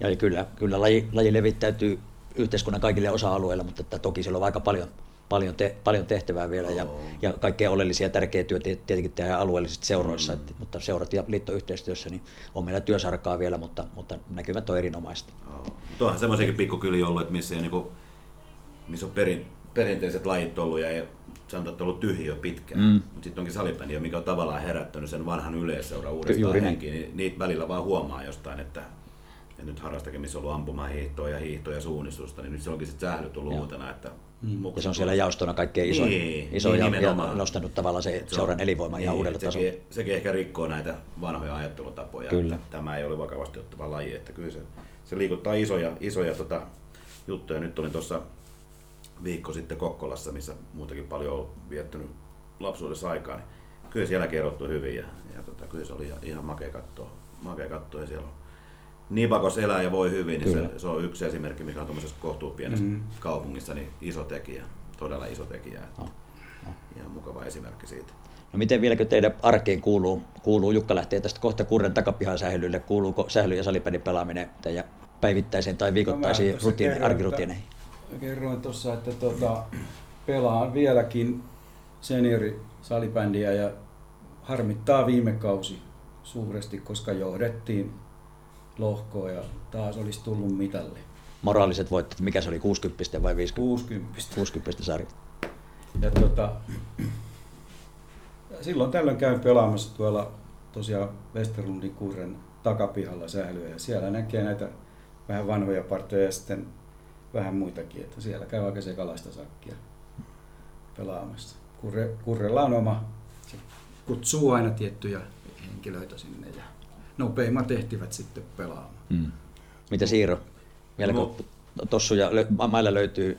Löytyy, löytyy, mutta mulla 2016 tuossa syksyllä, niin mulla meni käsi, käsi meni tuommoisessa työtapaturmassa ja sitä leikeltiin siinä viiteen kertaa ja, ja tota, se on sitten vähän poissulkenut sen pelaamisen, että se, se ei taho kestää ja minäkin kävin siellä Kurren takapiholla, ne oli mun huippukohdat ja, ja tota, Jos siellä Teki- olisi tekis- tuomari, niin sä olisit saanut niitä kakkosia sielläkin aika paljon. Siellä oli sitten muuten kaikki aikojen huonoin tuomari, joka kurre yksinvaltiona siellä, niin siinä on, jos oikein erotuomari irvikuvaa halutaan hakea, niin siinä on, siinä on semmoinen, mutta tota, Niin, mutta joskus tekisi mieli kokeilla. Niin, joskus tekisi mieli kokeilla, mutta tota, ei se vaan käsi kestä. Et menee tuohon katseluun ja sitten tietysti poika, poika on innostunut pelaamaan. Se on se ja sitten tähän loppuun vielä, niin managerista ja noista kun puhuttiin, niin ja sitten Aasisiltaa tuohon kurreen, niin kun on vielä kurreja tässä tavannut nyt viimeisimmän jälkeen, niin tätäkin kautta, niin lämpimät osanotot siihen suuntaan ja ehkä, ehkä vielä kutsu joskus käy pihalle, mutta ei näillä näkymin. Pitäisikö siitä Kirsistäkin se yksi muisto? Joo. Kirsi nimittäin oli SSV ja Viikkareiden toiminnassa aika aktiivisesti aina Kyllä. siellä. Niin, se oli, taisi olla se viimeinen kausi, niin, niin tota, kun me oltiin ilmoitettu, että me lopetetaan, niin Kurre ja Kirsi järkkäs sitten meille tota, noin, niin muistoksi, että antavat meille kellot, urheilukellot. Joo. Ja sitten, tota, sitten kun me niitä katsottiin, niin, niin mulla oli semmoinen kasio, siihen aikaan tosi hieno, millä pystyi jopa aikaakin mittaamaan. Mm. Ja, mikä se sun kellos oli? Mulla oli semmoinen joku ajanottokello, joku kolmen markan siihen aikaan valintatalosta haettu. Sekkari. kello. Joo, joo, just nimenomaan sekkari. Ja on siinä. sitten Kirsi ja, no Kirsihän sinä varsinkin nauriskeli aika paljon. sehän se juone, juone niin, takana. juone, se oli kivoja juttuja. Joo, oli. Pilke silmäkulmassa. Pilke silmäkulmassa kertoo siitäkin, että miten se tuomari tuo, että tommonen meni kaikki hyvin yhteen noiden joukkueiden kanssa, että välit oli tommoset. Mm. Joo, joo, kertoo, kertoo siitä Mm. arvostuksesta. Joo, puoli ja toisi ennen kaikkea. Miten otetaan Hei, lop... vielä, mä sanon Joo. vielä tuosta, mm. sen verran mulle toi säily- ja salibändi kanssa tota vielä on, että mä oon käynyt jopa viheltämässäkin tässä viime vuosina aina yhden turnauksen. Ja se on tämä Helsingin urheilutoimittajien mm. turnaus. Se on, tota, se on mielenkiintoinen, koska siellä näkee näitä median edustajia ja olin si- siitä jo, paljonkohan se on aikaa, kun mä vihelsin niiden ekan turnauksen, niin siellä oli silloin vielä näitä, näitä vanhoja, vanhoja urheiluruudun kavereita sun muita, että tota, niin nehän, nehän hakkas toisiaan ja ne ei niin kuin, tiennyt mistään mitään ja mä joudun niin kuin, opettaa niitä. Mutta nykyään kun mä me- menee viheltään sitä, niin ne pelaa hienoa salibändiä. Ja ne tietää Kyllä. jo säännöt ja tietää mikä tämä laji on ja kun se oli siis se alku siis siitä, että ei niillä ollut mitään harmaita aavistusta. Mm. Tosi mukavia turnauksia. Ja on, ja siinä näkee, näkee tavallaan noin urheilutoimittajienkin sukupolvenvaihdoksia. No siellä on Santtu Mannerta nyt ja, ja Tori Lötjöstä ja Jantta Alkio ja Oskari joo, ne on Saara ja niin edelleen. Että, ne, no joo, mutta ne on kuitenkin, kuitenkin sen ala ammattilaisia, että ihan, ihan, ihan tavallaan täyttää ne kriteerit, että turnaukseen voi osallistua, mutta että on, on siellä niin kuin se nuorempi polvi nyt, nyt ne ymmärtää lajin päälle ja oikeasti itsekin seurannut läheltä tota Helsingin urheilutoimittajien turnausta, niin taso on noussut huikeasti. Oikeasti. joo. No hei, loppu siunatuksi lopuksi niin sanotusti, niin, niin jos saisitte olla yksin valtiaita, niin, niin min- minkälaisia hankkeita tai mitä asioita salibändi kaipaa tai mitä pitäisi pistää liikkeelle kansallisesti ja kansainvälisesti? Nyt mulla on lyhyt. Mä vaan toivon, että nämä olosuhteet jatkaa kehittymistä, että se varmaan tekee sen, tekee sen jatkaa tätä automaatio tästä, että kyllä laji on kiinnostava ja siihen tulee lisää harrastajia ihan varmasti koko ajan. Ja sitten taas pääkaupunkiseudulla toistaiseksi asuvana, niin toivon, että te kustannukset sitten nousee. Mm. Se on semmoinen uhkakuva, mikä on ihan väistämätön, mutta että niin jotenkin saataisiin lähtisi kunnat ja kaupungit ja valtiot enemmän tukemaan sitä, että pääsis hyviin halleihin kohtuullisilla, mutta se nyt on sitten isomma asia hoitaa se kuntoon, mutta ei muuten, ei mulla on kansainvälisesti on ihan upeita noin kisat, mikä nykyään on, ihan mahtavat puitteet ja yleisö on paljon, niin aina mennään ennätyksiin ylöspäin, jos vaikka vertaa sitä Latvian aikaa, kun oli siellä ja nyt sit lopulta oli kotikisat, missä sitten ei enää oltu mukana, niin sen nousun on nähnyt sieltä mm. 2008, milloin meidät värvättiin sinne tuohon, niin se on yhtenä esimerkkinä, mikä on ollut niin kuin viivasuora ylöspäin se kehitys siellä. Et se, on, se on kyllä katsoa. Toivon mm. vaan, että, tota, että noi puitteet jatkaa tätä kiitoa, mitä nytkin on, niin kyllä, kyllä siitä hyvä tulee. Et ei, mun mielestä tasasta kasvua tämä vieläkin ja upea lajihan tämä pelata ja seurata. Mä olen samaa mieltä, että kansallisesti ei ole, ei ole mitään niin kuin pelkoa, että, että laji, niin kuin laji tyrehtys tai... Eli mä uskon, että laji menestyy, menestyy tota noin kansallisesti. Kansainvälisesti kaikkein tärkeintä olisi saada se saada tuo taso nousemaan yhä useammissa maissa. Eli meillä on edelleenkin liian vähän Mm. hyviä, hyviä tota, tasokkaita salibändimaita. Eli käytännössä vaikka if, IFE on koko ajan kasvanut, niin ei olla saatu tavallaan sitä huippumaiden tasoa mm. nousemaan riittävästi. Eli ne, rao, ne erot on liian suuria. Ja, Ja sitten kyllä tässä täytyy nyt huomioon ottaa sekä kansallisesti että kansainvälisesti tämä vallitseva tilanne, että kyllä tämä maailma on niin yllätyksiä täynnä. Eli nyt tämä tämän vuoden mm. korona tai joku vastaava. Mm. Et voi yllättää meidät täysin, että toivotaan, että että löytyy muitakin rokotteita kuin Sputnik. Mm. Mutta Näin. ei se, ei se tota, näin se on, mutta ihan hyvä, hyvä tähän tuo tilanne näyttää. Että ehkä nyt kaikki tommoset olympiahaaveet, ne tulee jos on tullakseen ja Niin sinne on- päästään, jos se ansaitaan. niin päästään se ansata, mutta ei Mm. liiton Se on kanssa, se liiton kanssa saunailoissa kantaa sitä strategiaa kovin isolla tussilla piirtää, että se, se tulee kun tulee ja, ja tota, toivotaan, että joskus tulee. Mutta hyvä, hyvältä tämä näyttää, että ei, ihan, ihan upeassa tilassa salibändi. Potentiaalia, potentiaalia Joo. on, mutta että yhteistyötähän tämä, tämä niin kaipaa siis ja meillähän- yhdessä tekemistä. Ja sen verran haluan sanoa, että meillä on ollut ilo olla yhdessä vaiheessa. Mm.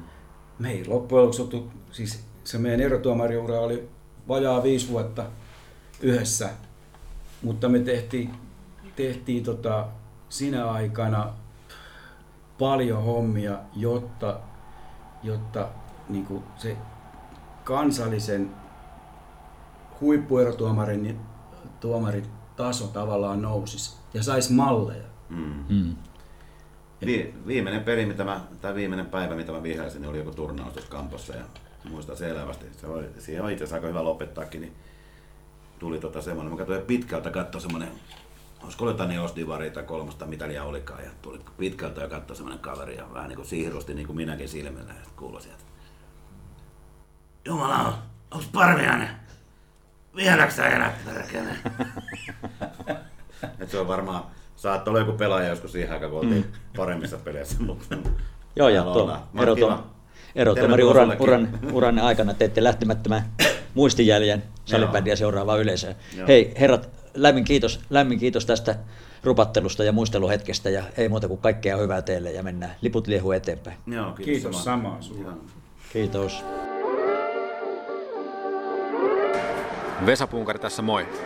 Lahjoitan omia vanhoja pelikamppeitani Salibändin museoon. Lahjoita sinäkin. Moi, tässä Petra Niemenmaa. Lahjoitan omia vanhoja pelikamoja Salibändy museoon. Lahjoita sinäkin. Salibändimuseolle ollaan nyt tallentamassa legendarisen tota, 2005 taksimatkan tapahtumia, missä oli, oli Alangon Mikko osallisena ja välillisesti myös kotilaisen Pasi. Kyllä, kyllä. Joo, tämä on Sa- salibändimuse- Suomen salibändimuseo Tarinat talteen sarja, sarja yksi osa ja ollaan täällä Muramissa nyt, nyt tota, niin Riitesuon Lassen luona ja linjoilla on tuolla Alangon Mikko, Mikko, joka liittyy oleellisesti tähän tarinaan. Niin miten tämä, tämä tarina kuitenkin nyt menikään? No tota, nyt kun on tämmöinen virallinen tilaisuus, nyt pitäisi saada tämä kudelma kasaan sillä tavalla, että olisi jotenkin noudattelisi niinku tämmöistä totuutta, koska niin monta tarinaa tästä on tullut ja kyllähän tämä oli niinku uskomaton tarina kaikkinensa, mutta siis 2005 vuotta elettiin ja olisikohan se ollut kevät puolta ja se oli semmoinen matsi, siihen pelattiin tämmöinen maajoukkue vastaan Sonera All Stars ja, mites Mikko, olitko sä silloin siellä pelillä kans silloin?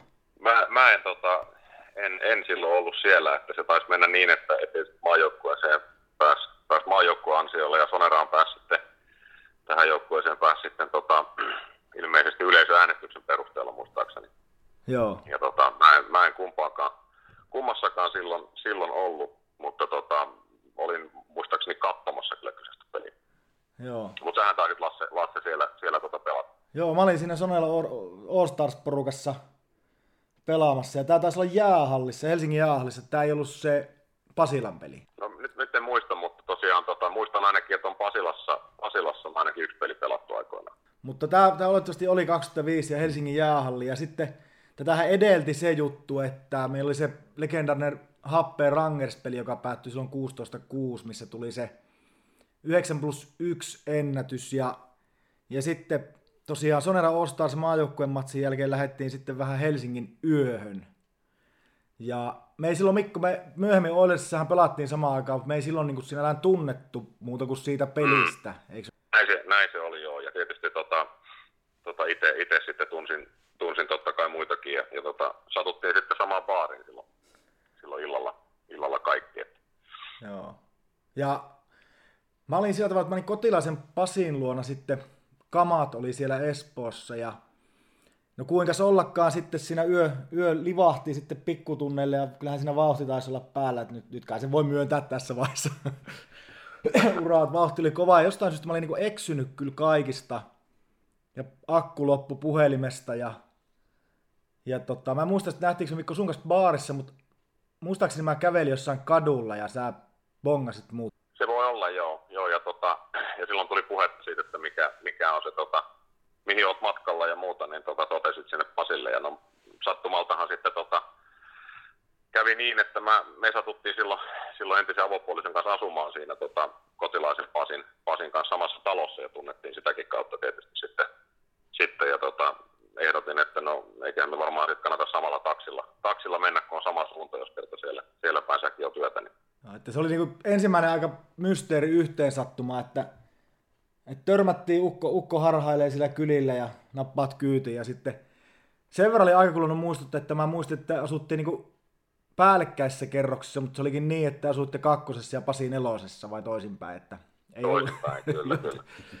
Joutu aamulla sitten mennä kolkuttelemaan oveen, mutta se itse asian pihvihan oli sitten aika mielenkiintoinen, että oltiin taksissa ja mitä me siinä värjäiltiin, oli sitten puhetta, että salibändi, salibändi tuli puheeksi ja taksikuski taisi sitten sanoa, että tota, kuulitteko te, että se yksi kaveri oli tehnyt yhdeksän maalia yhdessä pelissä? Joo, näin se, näin se oli. Ja minä sieltä sitten, kun mä takapenkillä ollut kyydissä ja mä sitä hihkasin, että pikkusen ehkä keski murteella, että joo, mä tein ne. ja, ja sitten, sitten mitä sä siihen?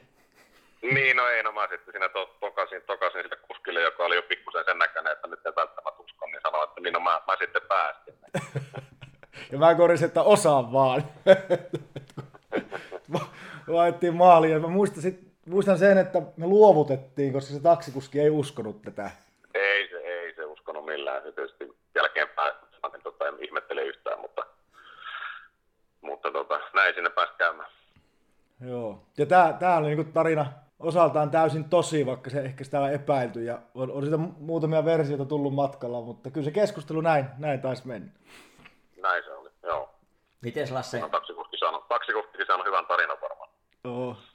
Lasse, tota, kun muistelet sitten sitä varsinaista päivää, 12.12.2004 oli tämä Rangers, Rangers happea-peli, jossa tämä sun pöhköpäivä, pöhköpäivä sattui, niin oliko siinä päivässä jotain erikoista vai miten se onnistui nyt? Se on edelleenkin, edelleenkin tota, niin runkosarja, sivua runkosarja pisteennätystä toi sun 9 plus 1. Toki sen jälkeen on myös Johanssonin Henkka tehnyt kanssa 9 plus 1 ja Johanssonin Sami teki nyt viime syksynä 8 plus 2, mutta tota, niin edelleenkin vuodelta 2004 niin sun, sun ennätys on voimassa. Niin miten sattui tämmöinen pöhköpäivä?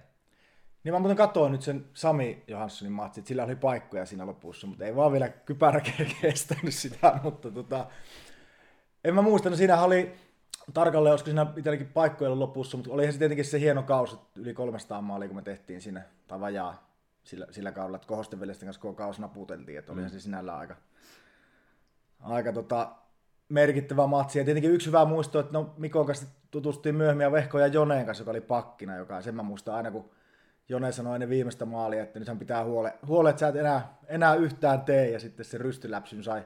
Että Vehka, Jonelle, Jonelle vaan terveisiä, että se, se oli taas, Mikkokin muistaa, se pomppi se rystyläpsy sitten semmoisella kuudella pompulla sinne maaliin. Ja... Muista, muista joo, ja mä muistan Jounin, Jounin sanoneet että monta kertaa jälkeenpäin, että hän niin kuin ainoa mitä hän päätti, että siinä vaihdossa että nyt se ei yhtään enää tee, ja piti, piti varmaan sen puolentoista minuutin vaihdon aikana, niin ei ollut kertaakaan alle, alle 30 sentin päässä, päässä teikäläisestä, mutta tota, niin, se, niin se vaan meni maali.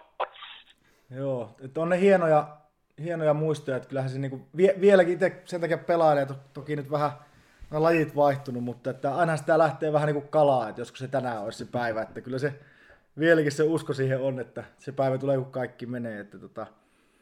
Mites pitääkö toi Maila, Maila Lapa, Lapa Hand of Doom, millä tuo 9 plus 1 teit, se on Salibändin museossa niin on myös pallo, mutta pitääkö tämä tarina paikkansa, että sulla on se maalikin tallessa? Maalihan itse asiassa, sehän voidaan tuohon... Takapihalla. Maalihan tuolla, mutta toi on siis tohonhan tehty vain seitsemän.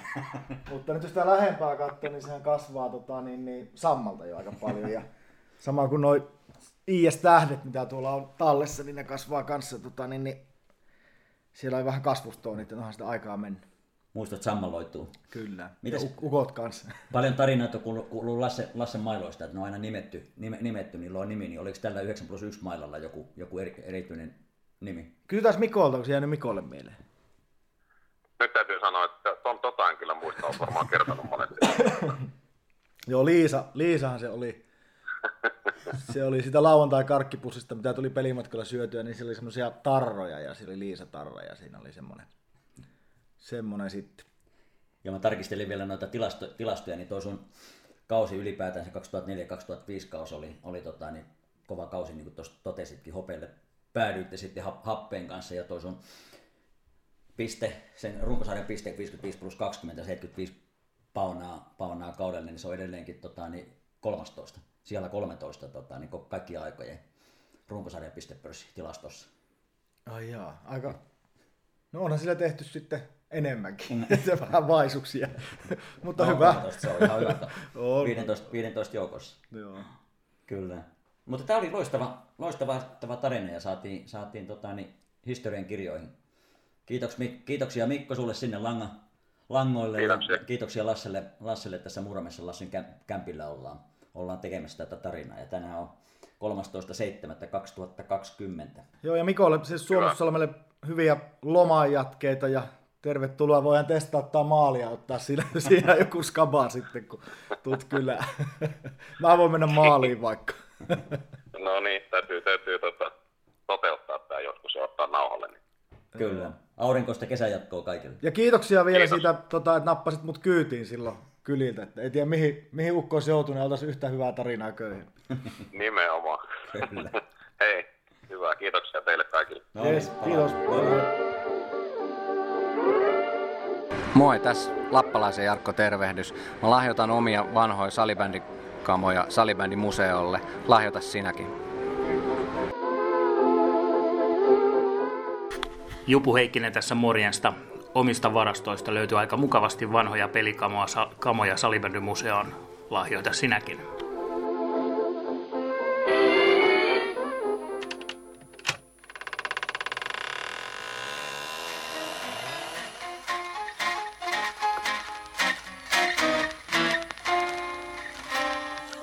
Arkistojen kätköistä.